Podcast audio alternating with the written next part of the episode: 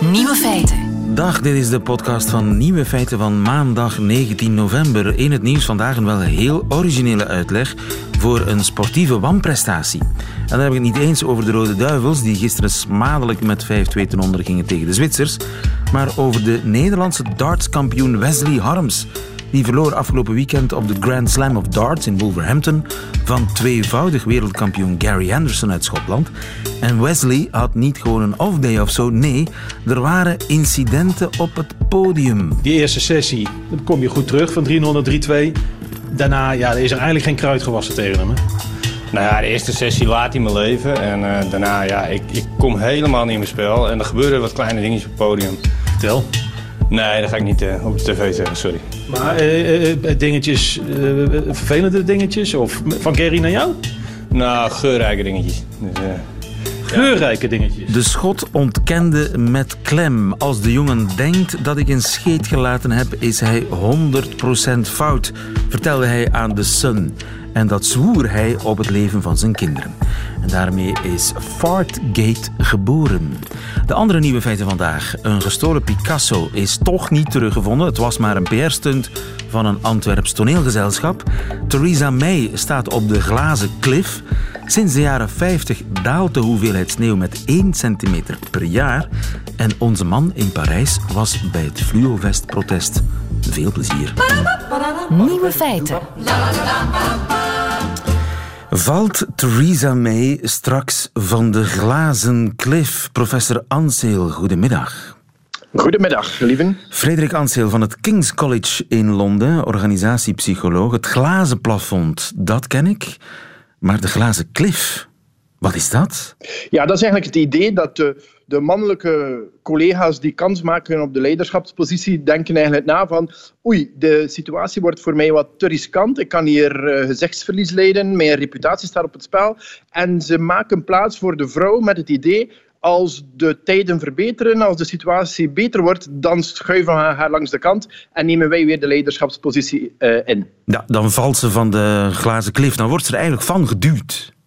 Ja, het, het, het, is niet altijd zo, zo, zo, zo hard of zo duidelijk. Uh, maar bijvoorbeeld nu met Theresa May is het wel heel duidelijk dat er een aantal mensen haar van de klif willen afduwen. En beseft de vrouw dat ze de glazen klif wordt opgeduwd? Dat is, dat is een goede vraag. Dat is een goede vraag en dat is niet altijd duidelijk, omdat het, het gebeurt vaak op slinkse wijze. En als je kijkt hoe Theresa May uh, hier uh, aan de macht gekomen is, dan zag je er was een soort uh, gevecht tussen uh, twee honden en die kwamen er niet uit en ze maakten elkaar kapot. En plots was daar Theresa May en iedereen zei van ja, dat is goed, laat het haar maar oplossen. Maar je zag ook dat iedereen zich in de schaduw ophield, uh, wat voorzichtig afwachten om toe te slaan wanneer hun moment gekomen is. En blijkbaar denken een aantal mensen dat nu hun moment gekomen is. Ja, dus als, als de vrouw mislukt, dan kunnen de usual suspects, het, het herenclubje, kan het dan weer overnemen. Ja, maar meestal gebeurt die, die kanteling pas als de situatie weer rooskleuriger wordt. En wat je hier dus ziet, is dat er heel veel mensen aarzelen uh, van de, de typische gedoodverfde leiders, omdat iedereen weet dat de situatie verschrikkelijk is en uitzichtloos. En dus je ziet dat iedereen... Er is geen directe concurrent. Er is niemand die opstaat om die positie over te nemen, omdat men weet de kans op mislukking is heel erg groot. Ja. En als de vrouw dan uiteindelijk mislukt, dan is het haar schuld... En als ze wel lukt, dan zijn we allemaal met z'n allen heel feministisch bezig geweest. Exact. exact. En um, men gaat het misschien niet zo rechtstreeks voorstellen, want soms verbloemt men het wat. En men zegt van, ja kijk, ze heeft, en, er zijn veel voorbeelden, ze heeft een fantastische uh, job gedaan, ze heeft het heel goed gedaan, maar kijk, het is tijd voor verandering, er moet een nieuw verhaal geschreven worden. En toevallig is dat nieuw verhaal dat geschreven moet worden, moet dat geschreven worden door een man. En dat is een, een patroon dat we heel veel zien. Bedrijven in crisis komt een vrouw aan de macht en uh, op het moment dat de crisis als het ware bijna voorbij is, dan wordt die vrouw langs de kant geschoven en, en staat er opnieuw een man uh, uh, aan het hoofd van de organisatie. Ja, verschrikkelijk eigenlijk. ja, het, het, is eigenlijk een, een, een patroon dat, dat, minder gekend is, omdat het minder opvallend is. En iedereen kent het glazen plafond. En, en de meeste mensen erkennen ook wel het glazen plafond. En, en dat, dat er een bepaald stereotype is van de mannelijke manager, de mannelijke CEO. Ehm, maar dit is een minder gekend fenomeen, maar het is misschien een veel doortrapter en gemener fenomeen dan het glazen plafond. En zijn er ook bij ons voorbeelden te noemen?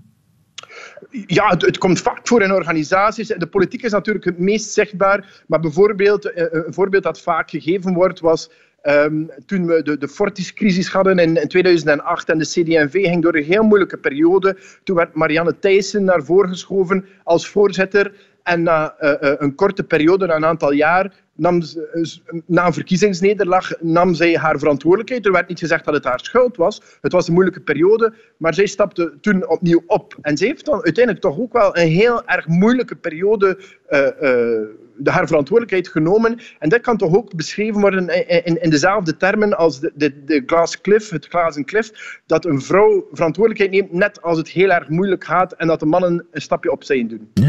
Ik zie plotseling Ginny Beels voor mij. Dat, dat, dat, dat past inderdaad ook perfect in, in, in dat patroon. Gwendoline Rutte misschien?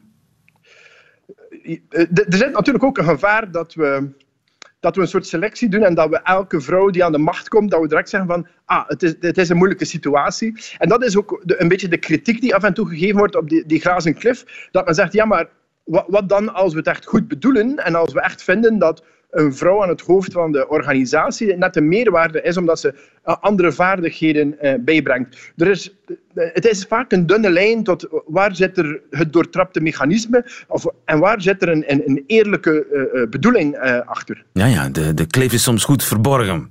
Ja, ja en, en, en ook als vrouw is het heel moeilijk, want je hebt een unieke kans om die organisatie te leiden. Je weet dat het moeilijk is, je weet dat er een crisis is, maar je weet soms niet wat, wat gaat er om achter de, achter de schermen. Waarom word ik hier plots gepiloteerd in deze positie? En dus mijn advies eh, vaak aan, aan, aan, vrouwen die voelen dat ze als het ware gepusht worden naar een toppositie, is om toch eventjes goed na te denken waarom, wat, wat zijn de motieven bij, bij de mannelijke collega's om nu plots uh, haar te steunen uh, en haar naar die positie te duwen. Ja, benieuwd of uh, Theresa May op het glazen plafond staat. Of dat ze van de glazen klif zal worden geduwd binnenkort. Dankjewel in Londen voor ons in het King's College. Frederik Anseel, goedemiddag. Graag gedaan, dag. Nieuwe feiten. Coucou de France. Met Alex Visorek.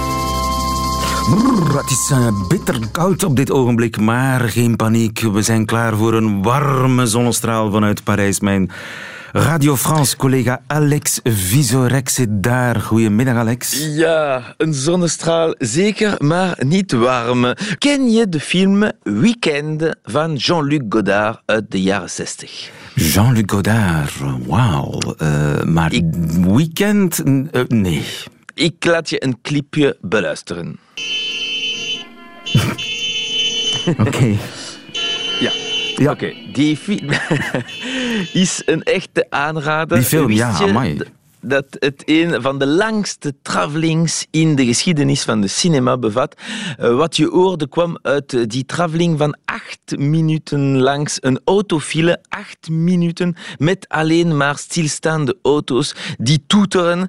En als er een remake van nodig was geweest, dan was dit weekend het ideale moment om dat te doen. Ah ja, de, de fluo-vestjes, de, de nationale actie met de fluo-vestjes inderdaad les gilets jaunes. En het gaat niet om de gele esjes die de rode duivels gisteren aan hadden. Uh, ook al was uh, alles een beetje geblokkeerd. Nee, les gilets jaunes is eigenlijk de codenaam voor een nationale brandstofprotest. Uh, de prijs van benzine is dit jaar fors gestegen in Frankrijk, in tegenstelling tot de populariteit van Macron. Benzine is bijna 10 cent per liter duurder dan bij Uh, eerlijk gezegd was het zeven jaar geleden al zo duur en toen was er geen protest. Maar vroeger dit jaar besliste Macron om taxen op benzine te verhogen en dat schiet de Fransen in het verkeerde keelgat. Daarom beslisten ze om dit nationale protest te organiseren. En wat was het programma van het protest? Er was geen officiële programma, waar, want het was niet politiek. C'était les citoyens. Dus werd het een beetje van alles. Van verzameling op pleinen, langzame actie tot snelwegen blokkeren. Er was maar één opdracht. Il s'agit à un moment donné de mettre son gilet jaune sur le pare-brise Le gilet jaune sur le pare-brise. Dus de, de, de, de, het gele hesje op de vooruit. Ja, dat was gekozen als symbool om mensen te mobiliseren, want iedereen moet dat in zijn auto hebben. Het is al tien jaar wettelijk verplicht in Frankrijk. En toen was er zelfs een reclamecampagne met niemand anders dan Karl Lagerfeld, le couturier de Chanel. Lagerfeld stond op de affiche met een geel hesje en dat slogan C'est jaune, c'est moche, ça ne va avec rien, mais ça peut vous sauver la vie. Ah, voilà. Het is geel, lelijk, het gaat met niks goed, maar het kan uw leven redden. Inderdaad, het is lelijk. Zo lelijk dat, uh, weet u wat, Karl Lagerfeld wilde toen niet echt een fluo vestje aandoen, dus hebben ze voor de affiche zijn gezicht op het lichaam van een doublure met Photoshop geplakt. Dus Karl Lagerfeld uh, was dit weekend niet op de wegen. Uh, er was dus een enige opdracht, doe een geel hesje aan. Voor de rest kon iedereen zijn creativiteit gebruiken om te protesteren zoals hij wilde. Bijvoorbeeld zoals de ultraconservatieve Nicolas Dupont-Aignan. Je propose même qu'à midi, euh, on klaxonne à tous les carrefours de France pour que l'Élysée entende la colère légitime des Français. Toeteren aan elk kruispunt in Frankrijk, zeg. Ja, lieven. En uh, waarom niet ook de ruitenwissers laten draaien of uh, ook wel pinken. Uh, vrije keuze voor iedereen, maar er werden vooral blokkades in het Frans, die barrage, zodat niemand kon doorrijden. Autorijders die protesteren door autorijders te pesten, dat kunnen journalisten echt diep analyseren. Et on voit toute la difficulté de l'exercice, dès qu'un barrage existe, au fond on se gêne soi-même, on se perturbe soi-même dans sa vie et c'est pas ce qu'on veut puisqu'on est à l'intérieur de ce qu'on perturbe. Uh, ik, wacht eens even, ik begrijp, ik begrijp het helemaal niet. Dus uh, je, je, je, uh, het is een soort van zelfkastijding? Ja, maar het is niet zeer duidelijk ook in het Frans. Oké. Okay. on se perturbe, on se perturbant. en iedereen is geperturbeerd door zichzelf. Maar natuurlijk waren er ook radicale betogers die wat kou wilden organiseren. En het was wel gemakkelijk te begrijpen hoe gespannen die actie van les Gilets jaunes zou zijn. De beweging werd gesteund door extremen. Uh, en het is zelfs zeldzaam genoeg om te vermelden, extreem links en extreem rechts gingen akkoord om het hard aan te pakken. Les ennemis de mes ennemis sont mes amis. Beter voorzien dan genezen. De regering waarschuwde meerdere keer dat het nutloos was en mensen moesten beter de wegen niet blokkeren. Sinon, il y aura quoi Il y aura des PV dressés, il y aura quoi? Il y aura d'abord des discussions euh, et ensuite il y aura plus fermement, si c'est nécessaire, euh, le fait de faire dégager la route. Voilà, minister van Binnenlandse Zaken Christophe Castaner. Elke ongeplande actie zou manu militari opgelost zijn. Dat was helemaal geen moment om een motorstoring op de snelweg te hebben, lieven, want dan moest je een fluo-vestje aandoen en misschien kwam de politie om je op te pakken. Uiteindelijk zijn er op zaterdag ongeveer 2000 verzamelingen geweest met 124.000 betogers in heel Frankrijk en er zijn meerdere incidenten gebeurd en er is zelf iemand gestorven. Zo was het dus het weekend in Frankrijk, was zoals weekend van Godard. Voilà. En het blijft vandaag nog duren met alleen ogen gericht op Macron. Macron komt vandaag naar Molenbeek. Huh? En als, ja, ja, ja, hij is in België. En als je liever in Molenbeek wilt zijn, dan is de situatie in Frankrijk heel erg. Uh, ik weet niet of hij elke keer dat er een probleem is in Frankrijk naar buitenland gaat, of dat er zoveel problemen zijn dat er één is elke keer die hij in het buitenland zit. Maar er is zeker een paradox. Macron heeft geen gilet jaune, maar het zal toch vandaag een grote deel van Brussel blokkeren. Dankjewel. In Parijs voor ons Alex Visorek. Goedemiddag. Goedemiddag. feiten. Het leek te mooi om waar te zijn. De Picasso die zes jaar geleden in Rotterdam werd gestolen, teruggevonden in Roemenië. Maar de euforie was van korte duur, want het was maar een publiciteitsstunt voor een Antwerps toneelstuk. Frank Westerman, goedemiddag. Dag, goedemiddag. Dag. Frank, je bent schrijver, je bent in Roemenië. Wat ben je daar gaan doen? Uh, een week geleden werd ik geïnterviewd door uh, Mira Fetikou, de schrijfster, over mijn nieuwe boek. En na afloop vertelde zij: uh, Kijk eens wat ik heb ontvangen: een envelop, een anonieme brief in het Roemeens met twee foto's en een aanwijzing en een zin. Ik wilde Picasso, die gestolen is in 2012, niet langer bewaken. Dat was de tekst. En ik voel mij, mijn, mijn gemoed is bezwaard en uh, het moet ophouden. En ik, dit is de vindplaats. En dat was een aanwijzing die leek zo authentiek en ook zo concreet. Dat Mira vroeg van wat, uh, wat, wat denk je, is dit echt? En ze had de politie in Nederland verwittigd. Want het, was, het ging om een, een kunstwerk dat in 2012 gestolen werd in Rotterdam, ja. in de kunsthal. Ja, zeven kunstwerken. En de daders zijn ooit gepakt, dat waren Roemenen. En uh, ze hebben ook in de gevangenis gezeten, zijn nu weer vrij. Maar de werken, Picasso, Matisse, Monet, uh, nog andere, zijn nooit teruggevonden. En uh, uit de rechtszaak bleek dat die meerdere keren, twee keer begraven zijn geweest. En de moeder van de hoofddader zou een aantal doeken hebben verbrand. Maar niet allemaal. En dus de, de, met name de Picasso uh, Ted Daglaquin, uh, het hoofd van de Harlekijn, zou nog bestaan. En die zou liggen, en dat was dan de aanwijzing. Dus Mira Fitikou zei van ik voel het als mijn plicht om te gaan kijken. En nu de politie er niets mee doet. Ga mee. En, en, je, en jij dus ja, naar Roemenië. En, ja. en heb je die Picasso ja. gevonden? Nou, dat wil zeggen, uh, dat was gisteren of eergisteren, zaterdag, op die plek. Uh, Mira uh, zat met een stok in de grond. Hè, dus denk aan de Donaudelta, drie uur rijden van Boekarest. In het buurdorp waar de hoofddaders allemaal vandaan komen. Dus je hebt die plaats gevonden die in die anonieme tip stond aangewezen. Jullie zijn gaan graven dan? Ja, maar het lag niet diep en het lag onder een steen. En er kwam een stuk plastic en daar trokken we aan. En toen hadden we toen had uh, Mira dus die, uh, die ja, een, een, een tekening op oud papier die zeer sterk leek op het verloren gewaande gestolen, gestolen pastelkrijttekening van Pablo Picasso. En, en jullie waren euforisch, neem ik aan. Ja en nee. Ik was zelf uh, natuurlijk uh, van op de hoogte van het kan, een, uh, het kan van alles zijn. Hè. Dus je, we waren ook voorzichtig.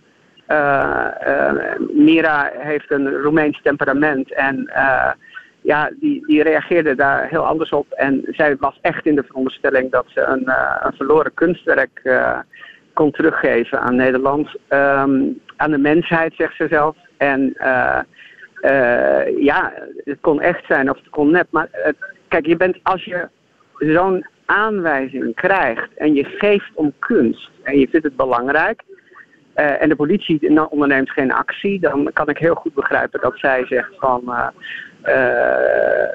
ja, ik ga kijken. Ja, en, dus on... Maar hoe, hoe is dan gebleken dat het geen Picasso was? Nou, we hebben het aan de Nederlandse ambassadrice overhandigd. En zij heeft meteen gezegd: nee, dit is een zaak van de, het Roemeense OM. En uh, wij moesten gisteren verplicht mee met de politie terug om de vindplaatsen aan te wijzen. Ja, en dat, uh, dat was weer, meteen weer een heel circus. Dus, dus ja, het is een, een, een, een gigantisch uit de klauwen gelopen uh, uh, aandachttrekkerij geworden. Um, tot in de New York Times hebben dus twee theatermakers eigenlijk een ja, ze willen een rimpeling teweeg willen brengen. En dat is, ja, ze hebben een pannetje melk opgezet en zijn het huis uitgelopen. En dat is overgekookt. Uh, dus er staat nu, ja, in zekere zin, in de toch al kwetsbare New York Times. een hoax. En, ja, Ook de New York Times heeft gebracht dat de gestolen Picasso teruggevonden was. Maar ja, het was ja. eigenlijk maar een publiciteitsstunt van een Antwerps toneelstuk. Ronnie, ja, ja, ja uh, kijk, kijk ik, ik zie de waarde van een kunstproject. Ik heb heel kort gesproken met de makers.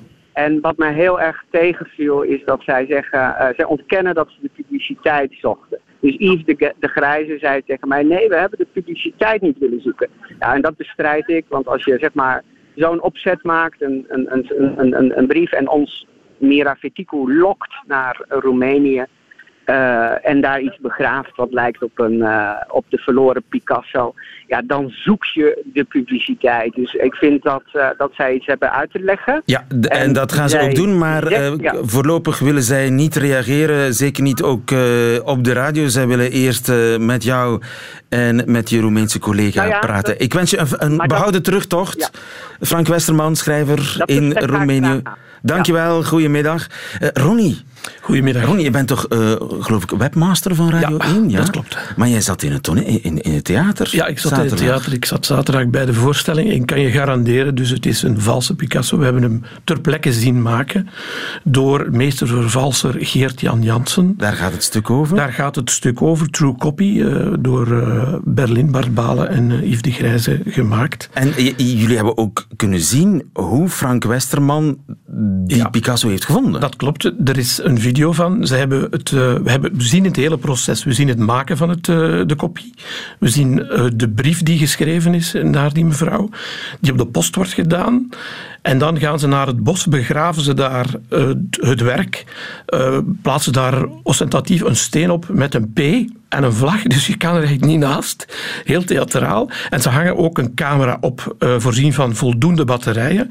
En daar zien we dan stukken tijdens de voorstelling. Een vos die passeert, een andere dier dat passeert. En dan plotseling ook drie mensen die daar iets vinden. En een van die gaat heel euforisch. Ja, en dus ze, ze vinden iets. Ja, die Romeinse mevrouw is euforisch. Inderdaad. Dat, dat heb je mogen zien in het toneel. Dat hebben we mogen zien, ja. En we weten wat zij vindt. Zij vindt dus die uh, namaak Picasso. Ja. Maar wa waarom hebben ze dat gedaan? We kunnen het hen niet vragen, ze willen niet in de uitzending, maar waarom hebben die theatermakers dat gedaan? Omdat het hele, de hele voorstelling gaat over wat is echt en wat is vals.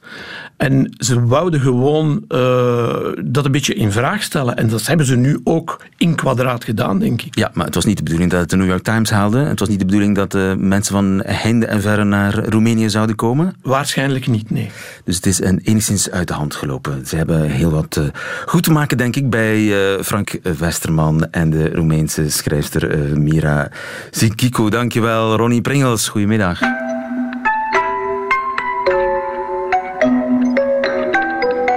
Nieuwe feiten. Is het nu inbeelding of sneeuwt het echt minder dan vroeger? Of is dat gewoon zoete nostalgie naar de sneeuwmannen van weleer, de eindeloze middagen op de slee, de helderheid van het uh, witte winterwonderland? Het zou kunnen. Maar Rian Teuling heeft dat dus echt grondig onderzocht. Goedemiddag, meneer Teuling. Goedemiddag. Uh, ja. U bent van de Wageningen Universiteit in Nederland? Dat klopt, ja. En we hebben dit onderzoek samen uitgevoerd met uh, mensen van het, uh, het, KNMI, zeg maar het Nederlandse KMI. En alle uh, andere Europese weerstations, begrijp ik. Precies, ja. We hebben, wat we hebben gedaan is alle, alle sneeuwdata die in Europa wordt gemeten, en dat is behoorlijk wat, hebben we allemaal bij elkaar gebracht en gekeken wat is nou uh, ongeacht de variatie tussen station en station. Wat is nou in Europa het algemene signaal? En, en hoe ver ben je teruggegaan? We zijn tot, uh, tot de jaren 50 zijn we teruggegaan. Van de jaren 50 tot nu. En sneeuwt het minder dan vroeger? Nou, uh, het simpele antwoord ja. Het ingewikkelde antwoord dat hangt af van waar je zit. Oké, okay.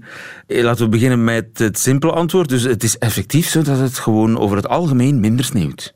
Ja, wat we zien, de observaties die, die laten de, de dikte van het sneeuwpak zien. Nou, en dat neemt over de grootste deel van Europa neemt dat significant af.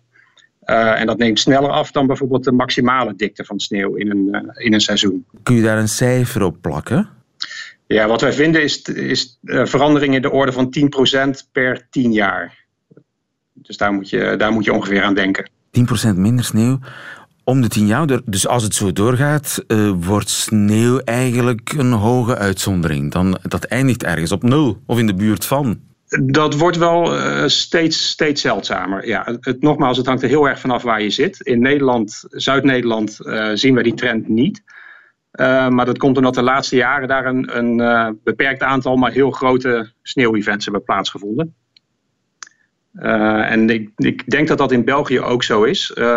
jammer genoeg hadden we geen data van België. Hè?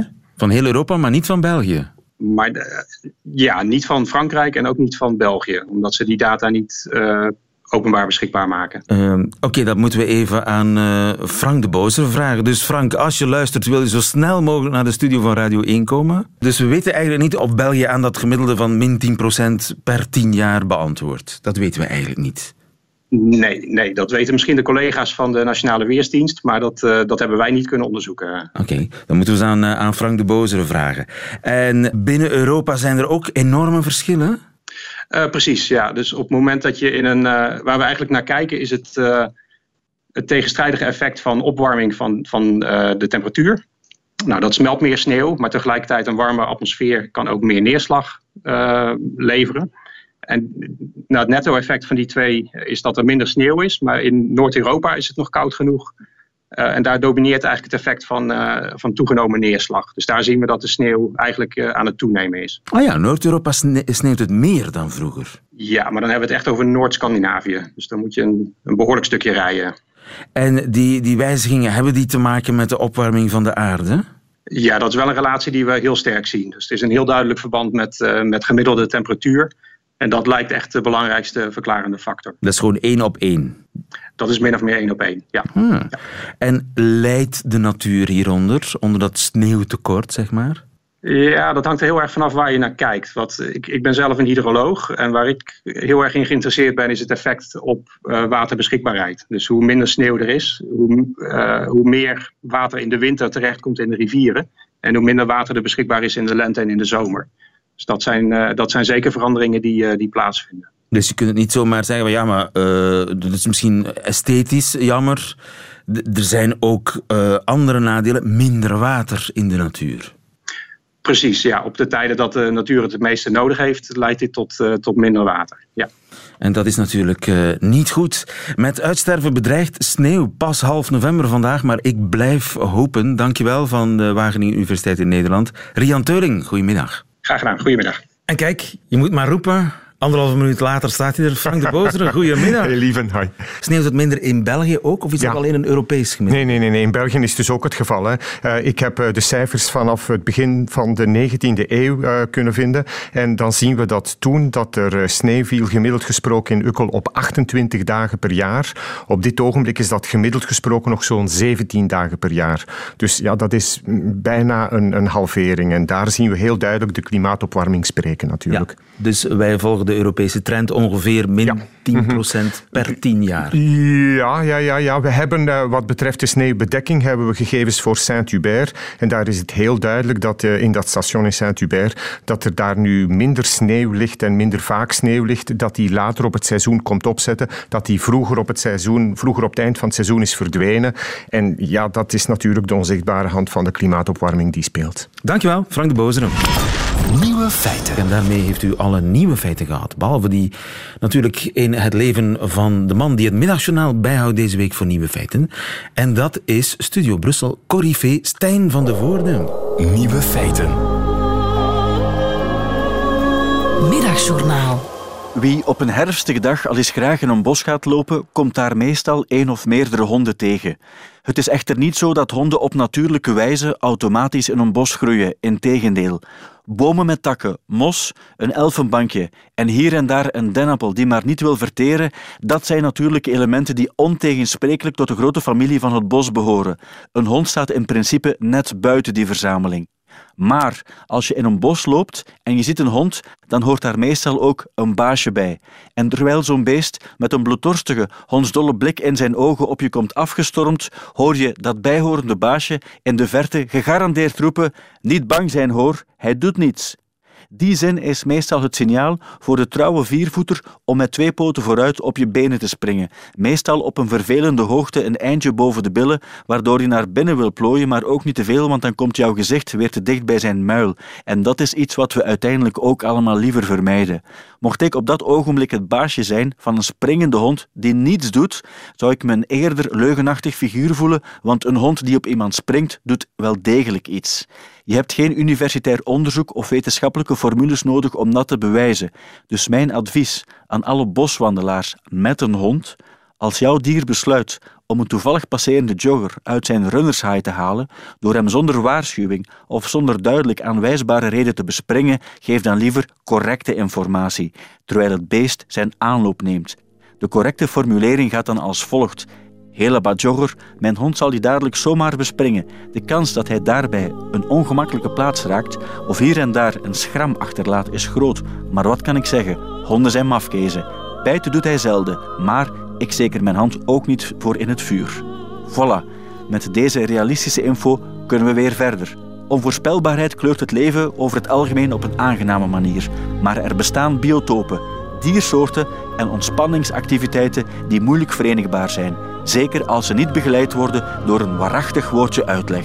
Als we daar in de toekomst allemaal een beetje rekening mee houden, maken we van het bos wel een leuke plaats om te vertoeven voor iedereen. Woef!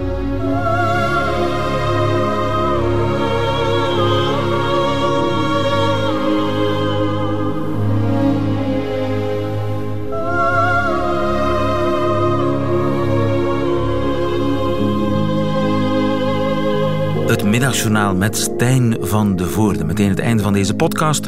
Maar u vindt er nog veel meer op radio1.be en op alle mogelijke podcastkanalen. Tot volgende keer.